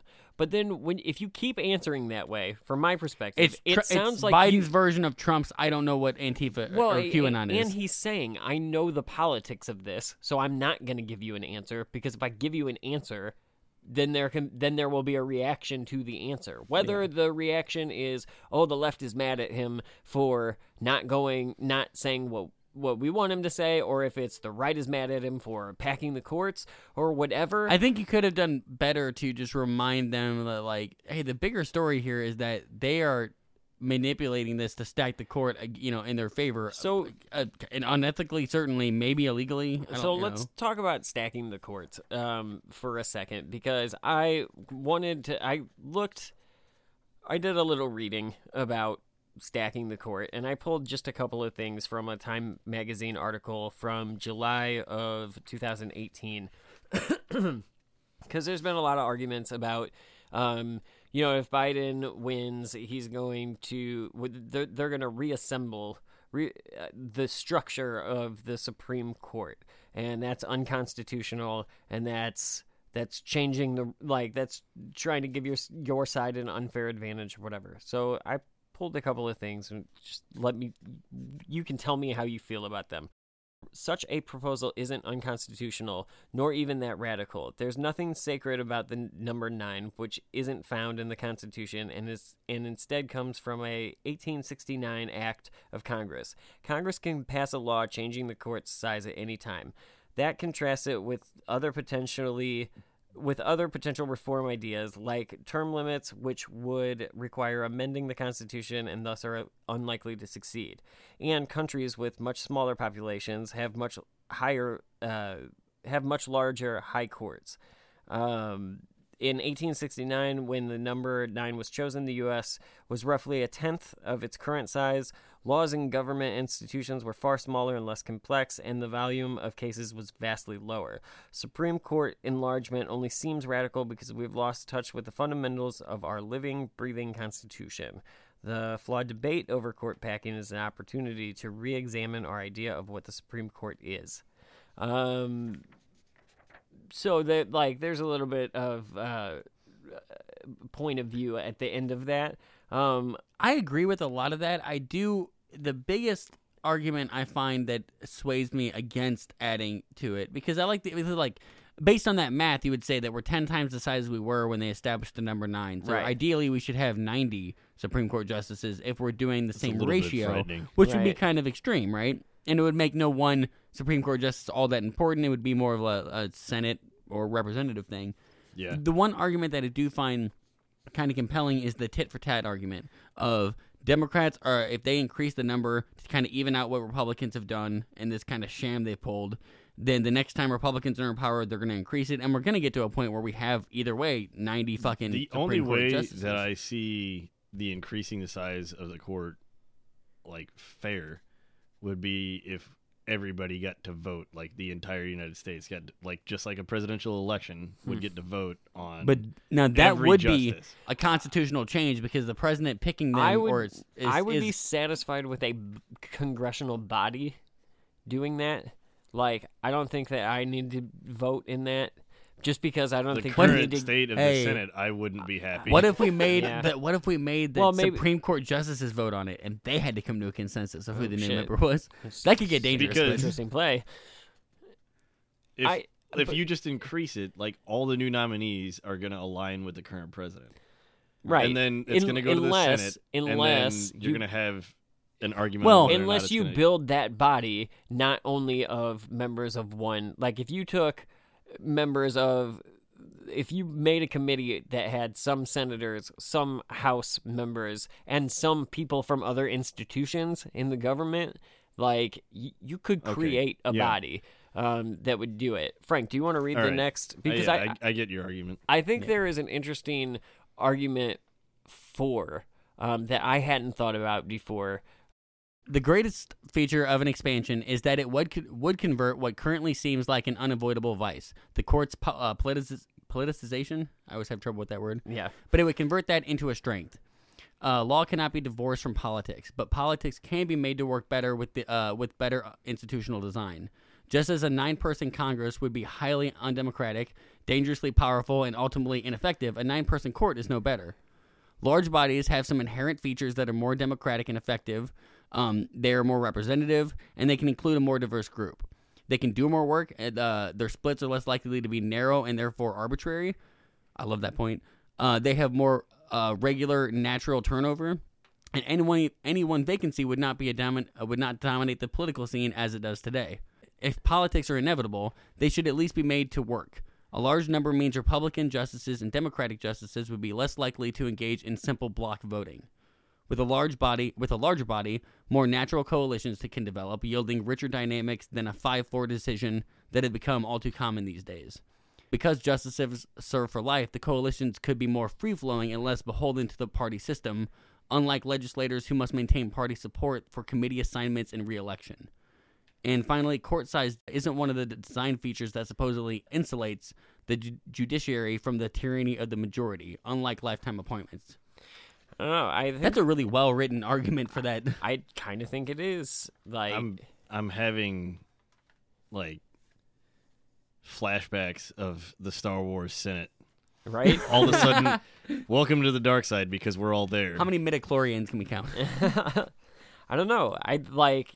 I don't necessarily disagree, but I thought that the idea itself was interesting, and I thought that while people are yelling unconstitutional, it should. It, it's important to know that it's not. Like it's not in the Constitution. It wasn't a part of the Constitution. Like, But as it stands, with still being like the president appointing the justices, it's very scary. Yeah. Although I would Yeah. say if you had a number like 27, I mean 90 is probably way too high, but like 27 would be a thing that like if we Well, like, it- what- n- a president getting 3 picks is only scary during one 4-year term if we only have 9 justices. Right. If we have 27 it's it's like, "Oh, that's odd," but it doesn't sway the court in a way that that does politicize us more. Well, if all right, so if you increase the court size, there's no limit on how many you can appoint.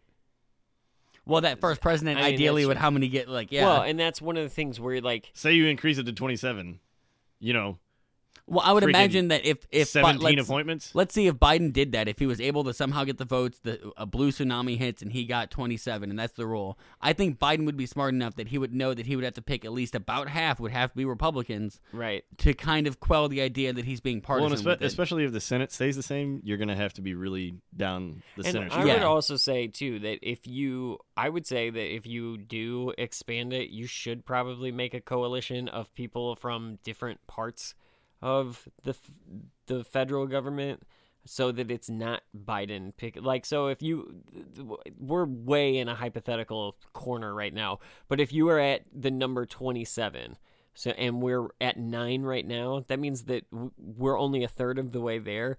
Biden can't pick all of like no matter what like whoever the president the hearing- is the at that hearings point would take too long to get to that 17th number. yeah you, yeah you could it would be impossible I doubt it would take It would four- in four centuries to get because this to happen How how It would have does- to be long does it something- then in the past couple of nominations, it's been what uh, like six months for the entire hearing to yeah, go through. it would have to be a thing where they would agree, like, Right. oh, He'd we're gonna get eight appointments. Yeah. it would have to be something where they're like, we're gonna get to 27, but we're gonna do it uh two a year or whatever. and that's the article made that point Oh, Yeah, yeah, I oh, sound fucking smart, man. that you I- would have to do I don't like, know how I feel about this because every instinct is telling me do not have a knee jerk reaction. oh yeah, no. I and my point for bringing it up wasn't to to be uh, yay or nay for this idea. I just thought that it was because Interesting. I've, I, because I've seen so many people talking about the constitutionality of this, and like I didn't know until I pulled that clip that it's just not Yeah. there. Like it's not related to the Constitution. So we can have a different debate about uh, what we should or shouldn't do, but well, like I definitely agree with that. the founders that didn't give nine judges is extremely powerful. it too powerful and it allows this situation where when you do have three of them retire or die at the same time like you have just changed the trajectory of rulings in like, this country Exactly. And if you want to make an argument for something being unconstitutional, that's it. That all of a sudden the country can just get turned upside down on its head and Yeah. everything that was Which- looked at to be constitutional or not over the past several years, all of a sudden it has the opposite opinion. right yeah because we're sitting So at like a point in, if if you're going to do that, then where do you draw the line of what is constitutional and what's not? Right. Because it can change whenever that happens. well and we're sitting in a fucking point where like we could be sitting here next fall talking about how gay marriage and abortion used to be legal like j- Yeah, like I, I hope not. Because I mean, fuck, dude, you can sue anything to the fucking Supreme Court. Yeah. Well, and I, I don't. I think we all would like to avoid like it's the history lesson we got when we uh, outlawed alcohol, and then two fucking amendments later, we're like, okay, it's okay Yeah, again. bad call. Bad I call, don't. guys. Yeah, we don't want to be that country that goes back and forth. We want to march towards progress. We don't want to keep taking a st- uh, stumble. You Right. know. Yeah. Now I do have uh, a clip that I really, to me, kind of just sums up. It, it's what I needed to hear, and I think, and I hope that for you guys that you receive it the way that I did.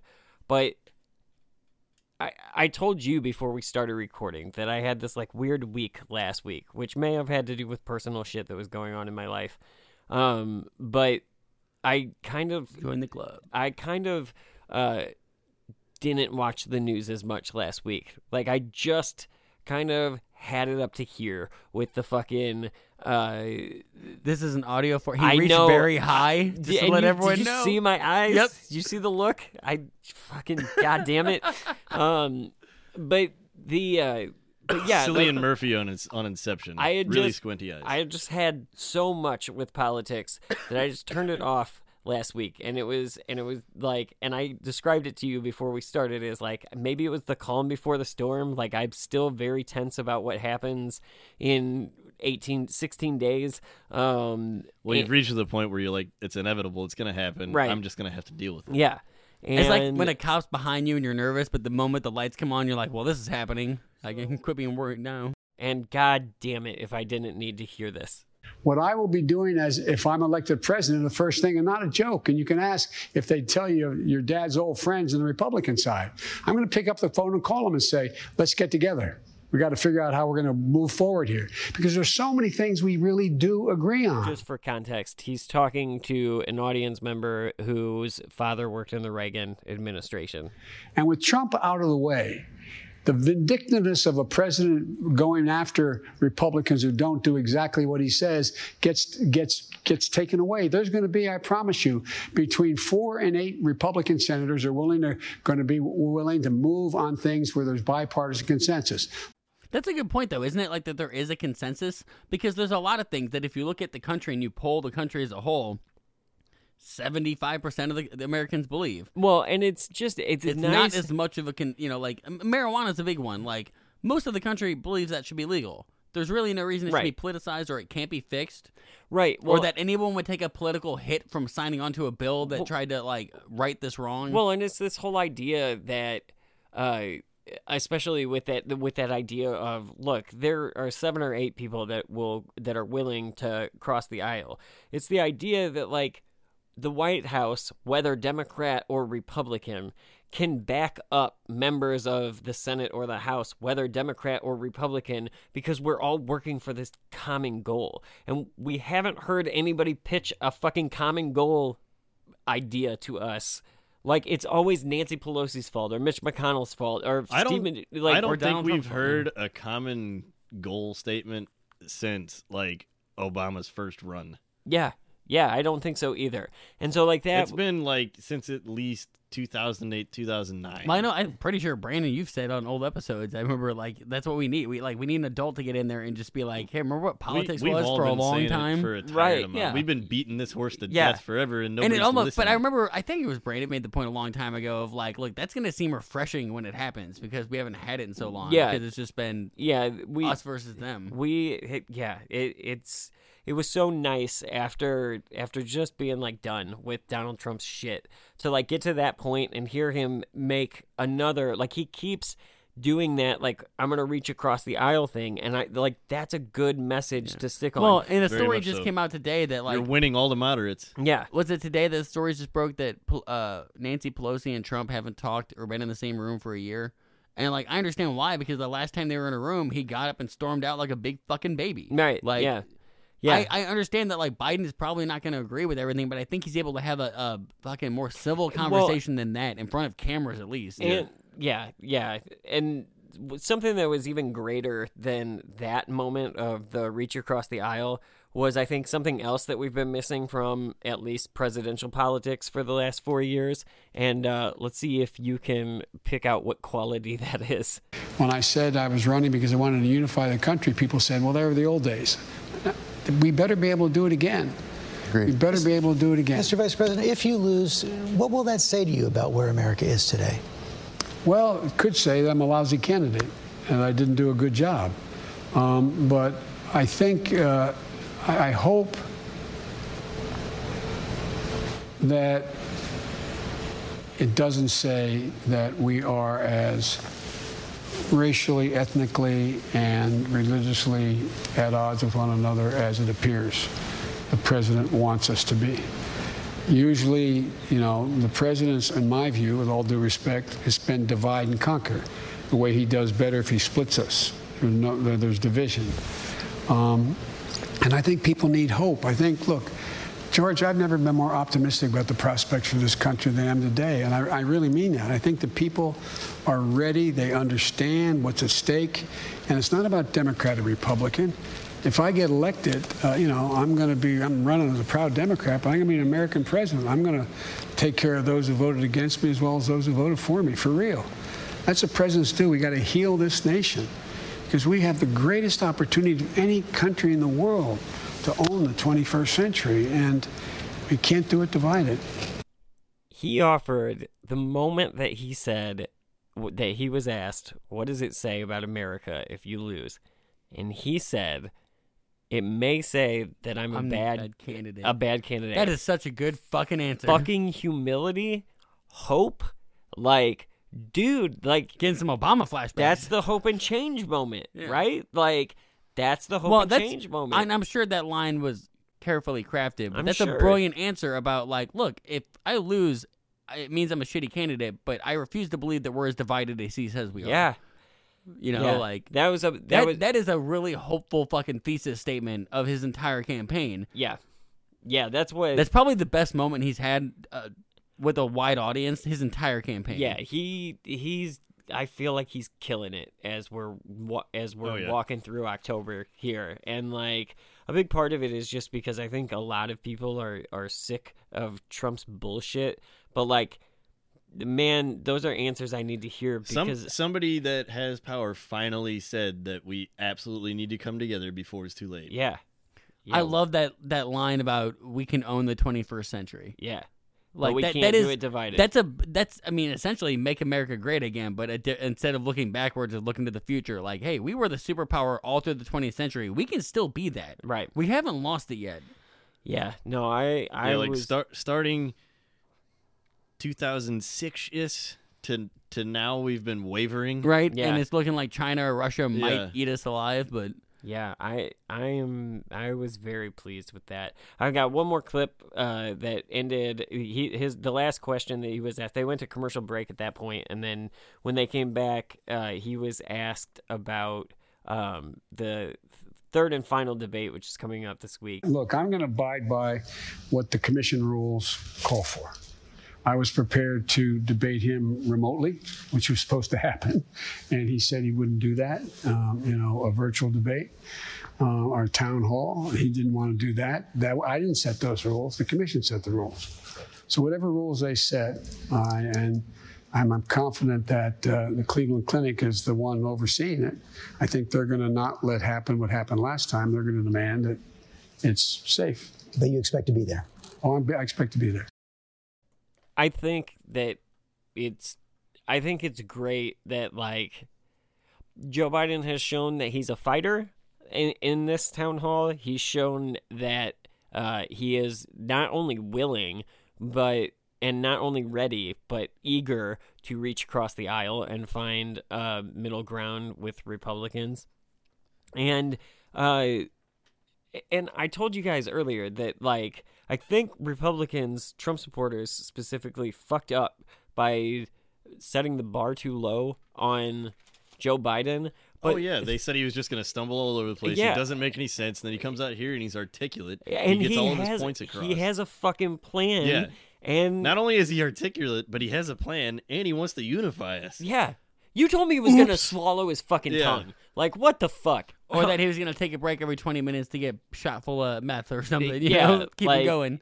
dude. I'm, I Like he is, he's not a graceful talker. I mean, I'm not either, so I can't really. He's like, an old guy, and like- he, you know, he's um, addressing millions of people. I can't imagine the fucking stress and trying to remember everything, you know, and trying to, you know, it's a memorization game as much as it is anything Right. else.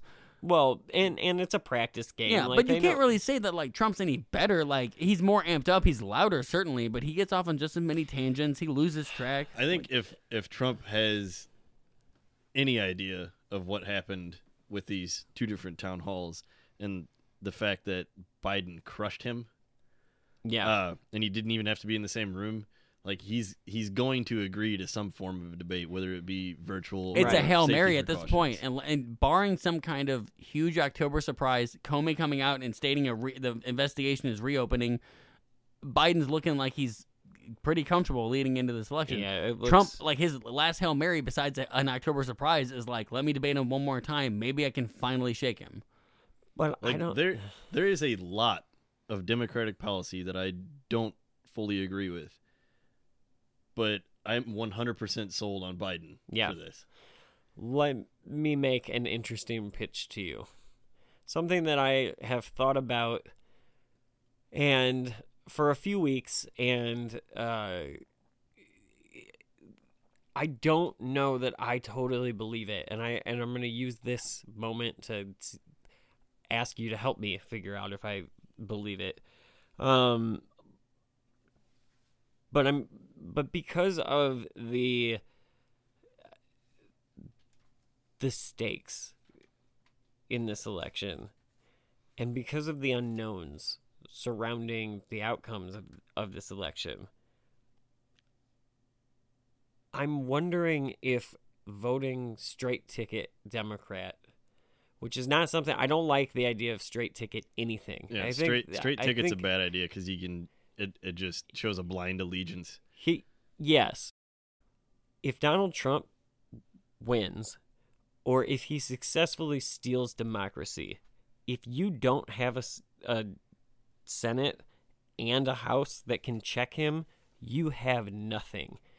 And right now you have a Supreme Court that's been put in place by him. Well, and good news, all your House representatives you can vote on again in two years. Right. Yeah. Senate's Senate's three, four. Four. Yeah, although we've seen that like the House has been uh not as great. Even when you flip it, it doesn't really do much. Like they can start an investigation, but like Yeah, it depends on how it flips. But here's my point.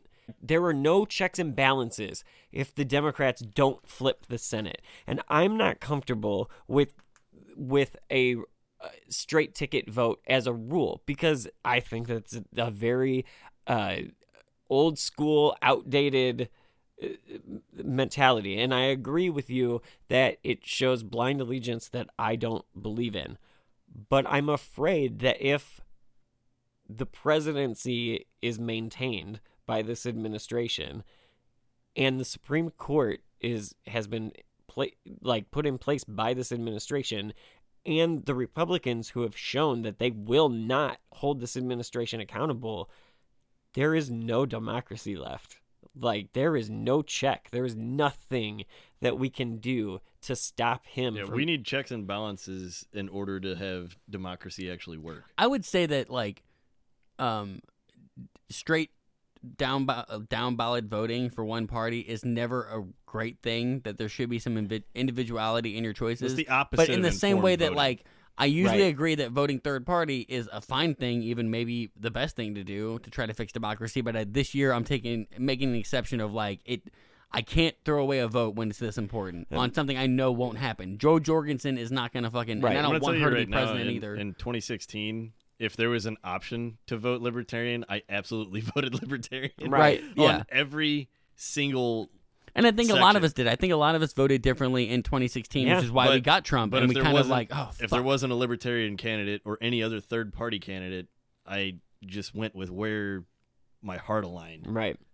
I do think though that that is what at least and I'm not saying that if you have a governor like local whatever do whatever you're going to do on a on a governor I mean, local with, if, uh, Prop election B, you're gonna have to look into. It's not Right. you're not gonna be able to just vote Democrat on that. but Yeah. I think that like when it comes to the House and the Senate we need a Congress that can hold the the president and and if and if the Democrats end up and if that means the Democrats get the Senate and the House and Biden ends up winning that's Barack Obama's story Obama came into power with the Democrats in the House and the Senate and lost it in 2010 he lost the House in 10 and then he lost the Senate in 12 He went Like- to a very bad Tea Party. right yeah right corny Thank you, thank you.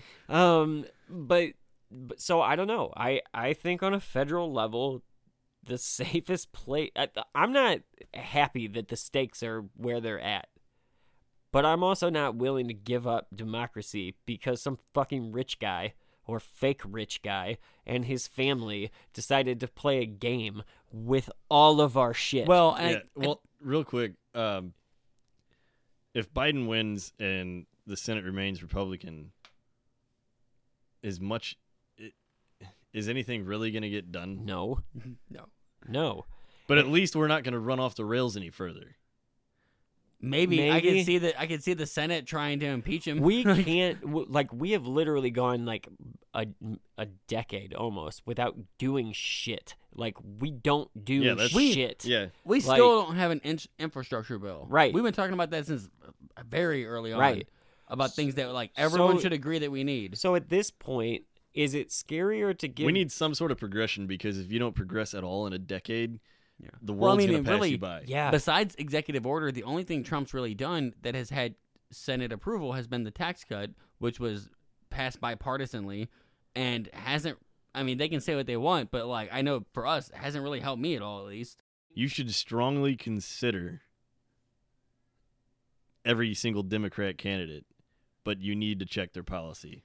yeah. Yeah. And if their Although- if their policy's bad, you can guilt free not vote for that Democrat. Yeah, I agree with you. And, and there are certain people that like, but I think also in this day and age that most Republicans, like at this point, if you're if you're likely to vote for them, like they've pretty much all supported Trump. There's been a few dissenters, but Like in states like are not our state. I don't Like, I don't have the I don't have the power to vote for AOC because I'm not her constituent, but I wouldn't vote for her. Right. Yeah. That that's prime example of what I'm getting at. Right. Oh yeah, and there are plenty of Democrats that I wouldn't if I was in their state. Like if if they blatantly have bad ideas, don't vote them. No, Yeah. I, I agree with you. I now I would say too that having a Democratic Senate and House i with the presidency is the easiest way, is the quickest that- way to get a Bernie Sanders That that's my vision closer to reality. Yeah. I okay, yeah. Yeah. But my my point in a straight ticket being a bad thing is that it's not always completely uninformed voting, but you can easily vote in a candidate that has terrible policy and just blatantly looks like they don't have any idea what they're doing. Well, straight ticket voting is much more likely to lead you to not have to pay attention. All you do is Yes. you, Well, you, you also think correct. about who's the president and like, oh, I just vote for his party. Right.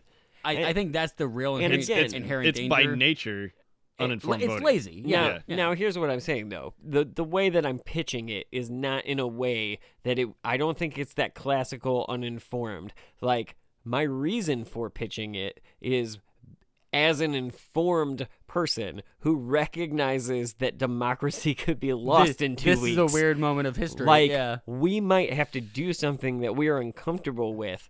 That we You're- might have to go. That we might have to fix in two years. Like we may have to go You're fix this. you're in pitching two this with a giant asterisk of vote straight party Well, and this I'm- time. Well, and I'm, and I, I I can totally see the argument in that you want to vote straight Democrat so we get the correction that is needed.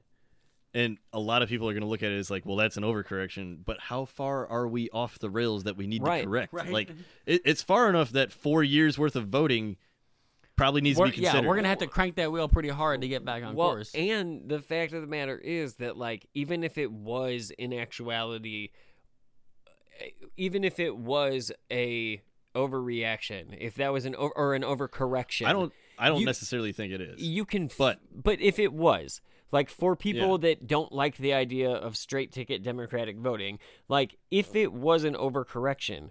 In two years, you can flip the House the other way, and I'd be the first person to say. When, yeah, and, it, and it's, if Biden it's essentially takes the putting your hand on the e brake, and then when the Senate comes around, you can straight up pull it. Yeah, Yeah. absolutely. like, and and that's the thing that like when Biden becomes, if Biden becomes, I'm almost. I want to see Biden become president more just to see what it does to Brandon on this show. Oh my God. I am I- I so have- excited. All right, It's I- gonna be I have, fun. I have a huge question here. This is this is super hypothetical. I'll be like and down fuck the road. Biden on election night But- Yeah. when he wins. January All right, thirtieth, like motherfucker. fucking uh, impeach this goddamn But if, if. Biden turns out to be a ba- if he wins and he turns out to be a so-so or bad president, what are the odds of the Democratic Party doubling down to the Republicans and saying that they're just going to keep him like the Republicans did with Trump? oh, I'm sure they I- would they're- because yeah. that's what the establishment. well, does. it'll be they'll do like a, if a- he's bad, please for the love of God, give me faith in Yeah. either Here's the- party. I- See, the problem is they're gonna- nominate a new one. I- they're gonna they're gonna use whataboutism because they're gonna be like, yeah, he fucked up once, but what, what about, about- this? What about that? And that's the, the danger with Trump in four years of well, um, Trump has set the lowest precedent ever that you can't do anything didn't- worse. He didn't. You can't set the bar lower unless you dig a hole and plant it in the ground. I literally I literally had the thought this morning when I was watching people bitch back and forth in comment sections that like I'm pretty sure that Repu- I, or I think it was Republicans were posting a Hunter Biden story. I don't care.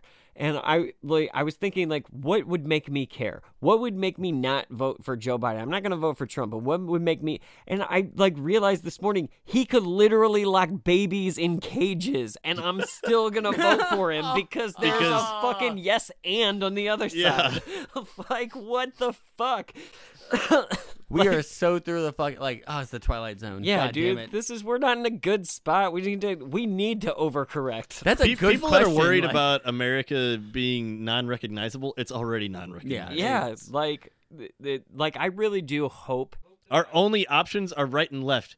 We have to go back left Yeah. in order to get it on the center line again, guys. I I hope Have you Biden had- wins, and I hope that he means what he says about. And again, that's hard for me to say because for a long time, I was really upset with the way that Trump supporters have approached their their guy and the way that Trump has approached governing and like for a long time I really was spiteful and hateful and just wanted the left to get back at Republicans but I feel like we're going to fucking break if we keep doing that. Yeah. So we have we have to fucking unify. We have to come to the middle. And so I very much hope because I've been predicting doom and gloom between like I'm very ner- I'm still and I said it last time and I, I will probably keep reiterating it like the the biggest part of this whole thing that makes me nervous is whatever happens between November 3rd and January 20th. Like that is the gray area that I'm worried about.